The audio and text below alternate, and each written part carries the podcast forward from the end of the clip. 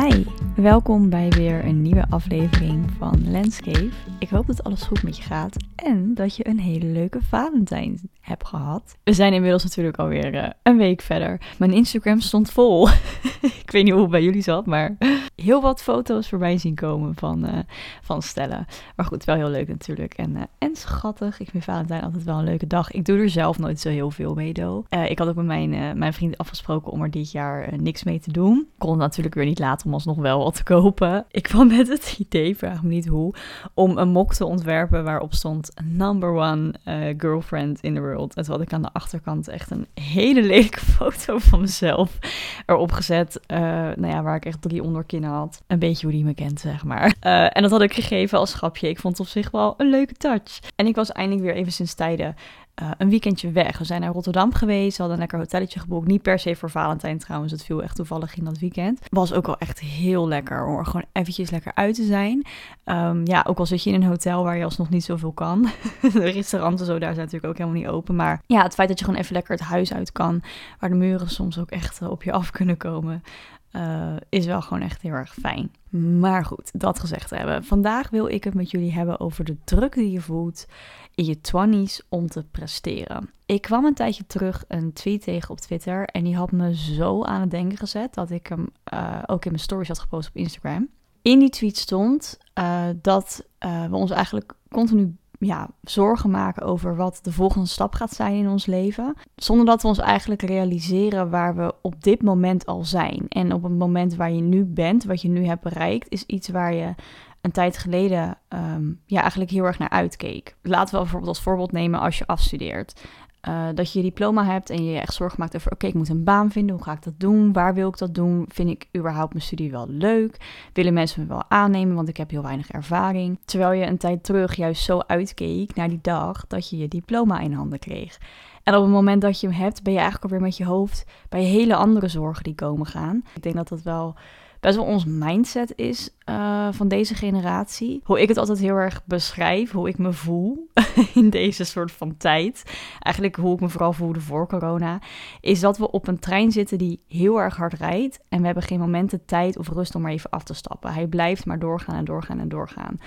Uh, we blijven maar in die flow van werken, aan school, dingen bereiken. Um, je wil geld verdienen, je wil een sociaal leven hebben. Allemaal tegelijkertijd. Uh, 24 uur voelt vaak gewoon tekort op een dag. Vandaar dat ik de tweet in mijn story had gepost. En vanuit daar had ik een poll geplaatst waarin ik vroeg of mensen zich hierin herkenden. En ook vooral uh, heel erg het gevoel hebben dat je continu de druk voelt om te presteren en dat het altijd beter kan. En dat social media hier bijvoorbeeld echt absoluut niet bij helpt, omdat uh, dit ervoor kan zorgen dat je je ja, eigenlijk heel makkelijk kan vergelijken met anderen. Dat je continu ziet hoe anderen successen behalen en ja, dat brengt gewoon veel onzekerheden met zich mee. Nou, 95% zei hierop ja, ik herken dit. En toen dacht ik, oké, hier moet ik wat mee. Dat is best wel zorgwekkend. Ik vond aan de andere kant ook wel fijn in een way, omdat ik daar dus zoiets had van oké, gelukkig ben ik hier niet alleen in. En wat voor mij ook nog wel de klap op de vuurpijl was, was dat er in die week ook nog een artikel rondging dat 80% van de jongeren op dit moment tegen een burn-out aan zit. Toevallig hadden uh, best wel wat volgers die ook naar mij doorgestuurd nadat ik dit uh, onderwerp had aangekaart. Nou bleek er achteraf dus nog aardig wat discussie te zijn over dit artikel. Ik weet niet of veel van jullie dat hebben meegekregen, maar Um, het artikel was uh, ja, geschreven door het Nationaal Centrum Preventie Stress en Burnout. En dit is eigenlijk een bedrijf met coaches die uh, ja, nou ja, daar in dienst zijn, waarbij je terecht kan als je burn-out klachten hebt. En zij hebben een soort van methode ontwikkeld. Uh, waardoor je eigenlijk je klachten al vroegtijdig kan herkennen. Of ja, die helpen bij het behandelen van burn-out. En het bleek ook dat die 80% een beetje op niks was gebaseerd. Er was niet echt goede onderbouwing voor. Dus het was meer een soort van ja, een beetje marketing stunt, zeiden veel mensen. Dus hoogstwaarschijnlijk is dat artikel niet helemaal feitelijk correct. Maar het hield wel heel veel mensen bezig. Ik zag dat heel veel mensen het hadden gedeeld. En dat er ook wel heel veel verhalen uitkwamen van mensen die uh, nou ja, zelf aangaven nu in een burn-out te zitten. Of er al eens een hebben gehad. Het was voor mij gewoon een soort van cirkeltje rond dat ik dacht, ik wil het hier gewoon over hebben. Uh, ja, in een podcastaflevering. Hoe deze aflevering vandaag in elkaar steekt is als volgt. Ik heb op mijn Instagram, xlenette, dus niet van Landscape, maar mijn persoonlijke Instagram, vorige week zes stellingen geplaatst. En dit zijn stellingen uh, die ik zo ga voorlezen, waar ik uh, mezelf heel erg in herken en waar ik overal ja op zou kunnen antwoorden. Ik ga uh, met jullie delen wat daar de uitkomsten van zijn, hoeveel mensen zich in die stelling herkennen of niet, wat mijn ervaringen ermee zijn. En ik heb ook um, ja, best wel heel wat DM's gehad van volgers die zelf hun verhaal hebben gedeeld, hun eigen ja, visie hebben gedeeld op deze stellingen. Die neem ik hier ook graag in mee. Dus laten we daar gewoon mee gaan beginnen. De eerste stelling. Ik vind het moeilijk om rust te vinden op een dag en ik heb continu het gevoel dat ik productief moet zijn. Dit is iets wat ik echt to the core of my bones voel elke dag. Ik vind het gigantisch lastig om uh, te chillen en even niks te hoeven. De mensen om me heen weten dit ook. Die zeggen ook heel vaak van... Um, bij de meeste mensen moet je ze een soort van motiveren om juist even hè, van de bank af te gaan en iets te doen. En bij mij is het echt precies andersom. Ja, mijn vriendinnen en mijn ouders, mijn vrienden zeggen vaak genoeg van Len, je moet nu echt even stoppen met werken. Kom alsjeblieft gewoon even zitten. Ga even een avondje Netflixen. Ga lekker in bad. Doe gewoon even niks. En ik ben hier duidelijk zeker niet de uh, enige in, want 71% zei ja op deze stelling. Ik herken dit. Ik merk nu gelukkig wel door corona, als ik dan een van de positieve dingen van deze periode kan noemen, um, dat ik deze mindset wel een beetje heb kunnen switchen en dat ik um, ja, echt wel meer soort van af en toe tegen mezelf kan zeggen van hey, neem maar gewoon even lekker rust en uh, weet je, morgen weer een nieuwe dag. En social media is voor mij ook wel echt een soort van uh, ja, valkuil, zeg maar, als het gaat om deze mindset. Tuurlijk heb je wel eens dagen dat je gewoon moe bent, even niet zo lekker bent, of gewoon simpelweg gewoon geen energie hebt om iets te doen. En dat je gewoon echt er even aan toegeeft en denkt, ik doe vandaag gewoon even helemaal niks. Er zijn wel eens dagen dat ik me daar dan sowieso al een beetje schuldig over voel en een beetje onrustig over ben. Maar ja, ik ben dan gewoon echt moe en ik heb gewoon het idee van, ja, het gaat gewoon niet lukken vandaag. En als ik dan bijvoorbeeld mijn Instagram open en ik zie dat uh, iedereen aan het werken is, of leuke dingen aan het doen is, of gewoon productief bezig is, dan word ik daar alleen nog maar onrustiger van van. denk ik, oh, waarom ben ik nou niks aan het doen, weet je wel. Ja, dan voel ik me daar een soort van nog schuldiger over. Ja, dat is wel gewoon echt vermoeiend. En dat is ook heel erg wat ik zei in die, die stelling hiervoor. Van dat uh, social media gewoon niet helpt bij dit soort dingen. Omdat je je continu kan vergelijken met anderen. En dat is gewoon echt uh, best wel heel erg lastig. Ik merk wel dat ik er kom. Ik merk wel dat ik steeds vaker tegen mezelf kan zeggen van... Uh, ja, vandaag gewoon even niet. De tweede stelling. Ik leid aan FOMO.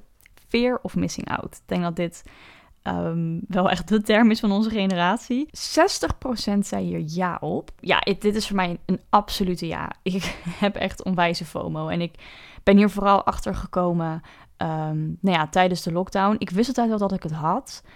Maar zo erg. Oh. Ik voelde me mentaal gewoon echt zoveel rustiger toen ik even geen FOMO meer voelde. Het is echt bizar hoeveel dat mentally eigenlijk met je kan doen. Ik denk nog wel veel meer dan we soms zelf denken. Ja, gewoon overal bij willen zijn. En gewoon ook heel erg ervan balen of je onrustig voelen als je ergens niet bij kan zijn. Dat is gewoon echt ongelooflijk vermoeiend. En ik moet ook wel zeggen dat ik me best wel een beetje. Nou, druk maken wil ik niet echt zeggen, maar wel iets waar ik een beetje tegenop zit. En dat is op het moment dat uh, nou ja, corona voorbij is. Laten we zeggen, als we gewoon gevaccineerd zijn, als we weer gewoon dingen mogen doen. Dat ik die FOMO dan weer ga voelen. En ik zit daar best wel tegen op, want ik mis dat gevoel nu absoluut niet. Ik ben blij dat ik het nu al bijna een jaar niet voel. En het is echt een soort van innerlijke rust die ik in mezelf voel. En ik weet dat er gewoon weer een dag gaat komen dat het wel weer gaat komen. En dan kom ik meteen bij de volgende stelling die hier wel mooi uh, op aansluit. Ik maak me stiekem best wel een beetje druk over het idee hoe snel we alles weer moeten oppakken zodra de COVID-19-crisis voorbij is. Hier zijn 60% ook ja op. En dat vond ik best wel een grote eye-opener. Want dit is iets wat ik echt echt voel. Het is zo dubbel, want ik kan echt niet wachten. I can't wait tot ik weer op een feestje sta. Tot we weer lekker uit eten kunnen. Dat we wijntjes kunnen doen op een terras. Dat we in een winkel kunnen lopen. Nou, echt. You name it. Ik heb er zo onwijs veel zin in. Ja, als ik gewoon denk aan de toekomst en dat we hier straks uit zijn. Ik krijg er gewoon helemaal kriebels van. Um, maar ook wel een heel klein beetje zorgen. En dan niet alleen over um, natuurlijk de FOMO die ik voel, maar ook het ongelofelijke harde tempo waar we eigenlijk normaal in zitten. Om het ook weer een beetje terug te komen op die trein waar we in zitten, die ongelooflijk hard gaat en je kan er niet vanaf. En het voelt alsof die trein nu al een jaar stil zat op het spoor. En dat is eigenlijk best wel heel erg fijn. Ook heel eng en vermoeiend. En je wil het liefst dat die trein ook weer gaat rijden. Um, maar zeg maar 30 km per uur en niet 100. You know what I mean? Um, heel metafoor. En een volger die had me een DM gestuurd. En nou, ik vond deze zo spot on qua hoe ik me nu hierin voel. En ik geloof dat heel veel mensen zich hierin gaan herkennen. Dat ik hem gewoon eventjes wil voorlezen. Ik vind het mega eng dat alles weer zo snel normaal wordt als COVID straks weg is. Begrijp me goed. Ik hoop dat alles weer normaal wordt. Dat ik weer in de horeca mag werken, mag dansen in de kroeg, dicht bij onbekende mensen mag staan op festivals. Maar ik vind het ook eng. Ik liep vier dagen per week stage. De vijfde dag had ik les. Het liefst werkte ik er twee avonden bij in een cocktailbar, maar dit werden er ook nog wel eens vier.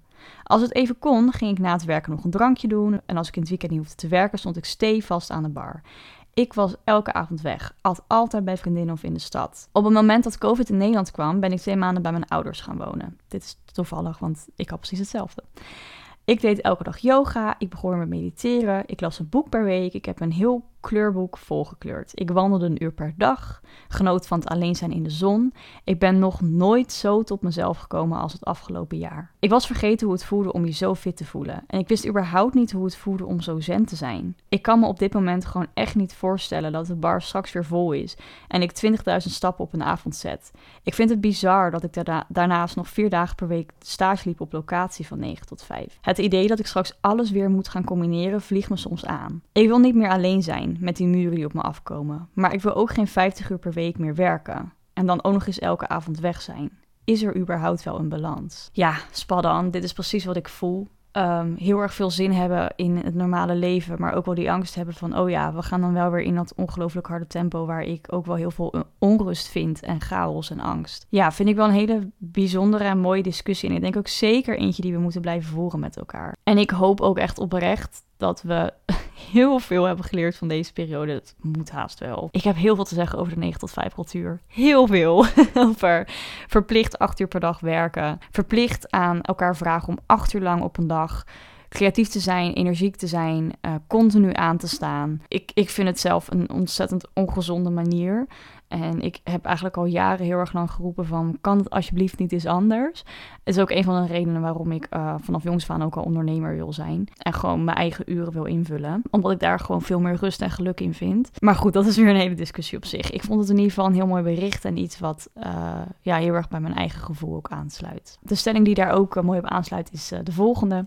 Door COVID-19 ben ik erachter gekomen hoe bizar druk mijn sociale leven... of in general leven eigenlijk was. En kan ik mij nu moeilijk voorstellen hoe op dat level alles aankom. Dit was de stelling waar de meeste, ja, hoe zeg je dat? Die bijna 50-50 uitkwam. 54% zei hier op ja en 46% zei hier op nee. Ik kan hier absoluut met volmondig ja op zeggen. Hebben jullie dit ook gedaan aan het begin van de lockdown? dat jullie toen terug zijn gegaan naar jullie agenda voordat corona er was. En dat je gewoon ging vergelijken met hoe ongelooflijk druk je het eigenlijk had elke dag. En dat het zo normaal was dat je agenda zo vol stond. Ik moet trouwens zeggen dat ik zelfs in die tijd voor corona soms al had van hoe doe ik dit eigenlijk allemaal? Ik had op een gegeven moment dat ik fulltime stage liep. Ik had dan uh, nog YouTube ernaast. Ik werkte ook nog in een kledingwinkel. Soms zeiden mensen ook wel eens van... oké, maar hoe, waar haal je de tijd vandaan? En dan zei ik ook van ja, ik weet het niet. Ik doe het gewoon. Ik denk er gewoon niet te veel over na. Ik wil er denk ik ook niet te veel bij stilstaan. Ik sta gewoon aan. Ik werk gewoon continu. Um, en ik voel vanzelf wel wanneer ik te moe ben... en eventjes, weet je wel, een dag eruit moet. Eigenlijk best wel een heel erg bizar idee. En dan de laatste stelling. Ik heb een angst voor het krijgen van een burn-out en heb wel eens gedacht dat ik er een had of bijna een had. Hierop heeft 60% ja gezegd.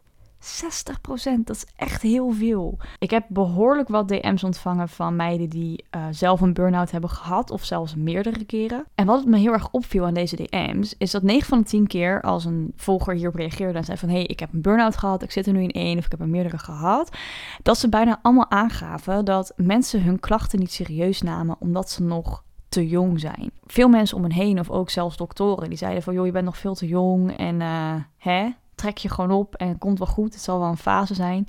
Dat ik zoiets heb van, huh, sinds wanneer zit er een leeftijd aan een burn-out? wat? Ik heb sowieso ook wel veel te zeggen over burn-outs. Ik heb heel erg het gevoel dat vooral de wat oudere generatie um, het niet zo heel erg kent of het niet zo heel erg serieus neemt. Ik kan me ook nog heel goed herinneren toen volgens mij Bibi Breiman aangaf dat ze een burn-out had. Daar had ze een YouTube-video over gemaakt en dat ze op RTL Boulevard echt een hele discussie gingen houden of ze het wel echt had of niet. En Ehm, was het niet met Peter R. de Vries? Nou, ik weet het niet meer. God, die man uh, heeft ook altijd heel veel te zeggen natuurlijk. Maar uh, nou, die begon toen ook een hele discussie over dat hij het er niet mee eens was. En uh, joh, het zal allemaal wel meevallen. Dat ik echt zoiets heb van wat? First of all, wie ben jij om te zeggen of iemand een burn-out heeft of niet? Een burn-out kan door allerlei verschillende manieren ontstaan. En om te zeggen dat iemand zich maar niet moet aanstellen of dat het allemaal wel zou meevallen. Wat? ja, ik kan daar zo versteld van staan. En een van de redenen waarom ik deze stelling plaatste is omdat ik eigenlijk altijd wel een grote angst heb gehad dat ik een burn-out zou krijgen. Ik heb nooit gedacht dat ik er een had. Vooral als ik ook kijk naar de symptomen en als ik mensen spreek die nou ja, het hebben gehad of erin zitten, uh, ja, herken ik me niet in, in die symptomen. Ik ben nooit zo ver geweest. Um, of ik heb me nog nooit zo gevoeld, zeg maar. Maar ik heb wel altijd een hele grote angst ervoor gehad. En vooral ook omdat mensen om me heen zeiden, voornamelijk ook mijn moeder, van Len, als je zo doorgaat, gaat er gewoon een moment komen dat, er, dat je een burn-out krijgt. En daar heb ik ook altijd wel in geloofd. Ik had ook zoiets van, ja, weet je, uh, ik ga pas stoppen op het moment dat die burn-out komt. Ik weet dat die op een gegeven moment gaat komen. Ik wacht er gewoon op en in tussentijd ga ik gewoon door. Dat was echt mijn instelling. Best wel bizar. Um, daar ben ik nu gelukkig inmiddels helemaal van afgestapt. Ja, het feit dat onze generatie zich er zo druk om kan maken, vind ik echt ongelooflijk zorgwekkend. Het feit dat heel veel mensen in onze generatie er al één of meerdere hebben gehad, vind ik ook heel zorgwekkend. En ik hoop gewoon echt na corona, na deze lockdown, nadat alles weer normaal is, um, dat hier ook verandering in gaat komen en dat we ervan leren. Want ik denk door juist even die trein stil te zetten, um, hebben we zo onwijs kunnen reflecteren. Ik heb dat zelf ook echt heel erg kunnen doen. Ik hoop dat we dat mee kunnen nemen in het nieuwe normaal. Toen ik ook die stellingen had opgeschreven, ik had er trouwens nog veel meer. Ik heb ze eigenlijk niet allemaal uh, in mijn stories geplaatst. Ik had bijvoorbeeld ook nog wat stellingen. Ik heb het gevoel dat er veel van mij wordt verwacht en doe er alles aan om de mensen om me heen trots te maken. Ik heb een angst voor falen en kan er lang mee zitten als het voelt alsof ik heb gefaald. Ik heb vaak stress over mijn financiën en vraag me soms af hoe ik en goede cijfers kan halen en financiële zekerheid kan hebben. Ik ga vaak te lang door, waardoor ik niet naar mijn lichaam luister en dit resulteert in vermoeidheid en mental breakdown. Dit waren nog een paar andere die niet door de selectie waren gekomen, maar die ik wel zelf allemaal voel. Of in ieder geval heb gevoeld op een zekere punt in mijn leven. En um, wat voor mij gewoon de grootste challenge is, uh, ik denk dat veel mensen zich hier wel in kunnen herkennen, is die balans vinden tussen en goed doen op school en geld verdienen en een rijk sociaal leven hebben en gelukkig zijn in je liefdesleven, maar ook tijd hebben voor jezelf en gelukkig zijn met jezelf en innerlijke rust voelen. Als iemand de methode heeft om die dingen allemaal tegelijkertijd te hebben en je ook nog eens rustig te voelen, echt hit me up. Deel het met de wereld. Ik denk dat we het allemaal hartstikke hard nodig hebben. On a positive note om deze aflevering vandaag goed af te sluiten. Ondanks dat ik op al deze stellingen ja kan zeggen, bij de een uh, wat overtuigender dan de ander. Ik voel het ene gevoel sterker dan de ander. Ik ben ook trouwens heel erg benieuwd of hoeveel stellingen jij hier vandaag uh, ja hebt kunnen zeggen. Ik hoop dat het veel nee's waren.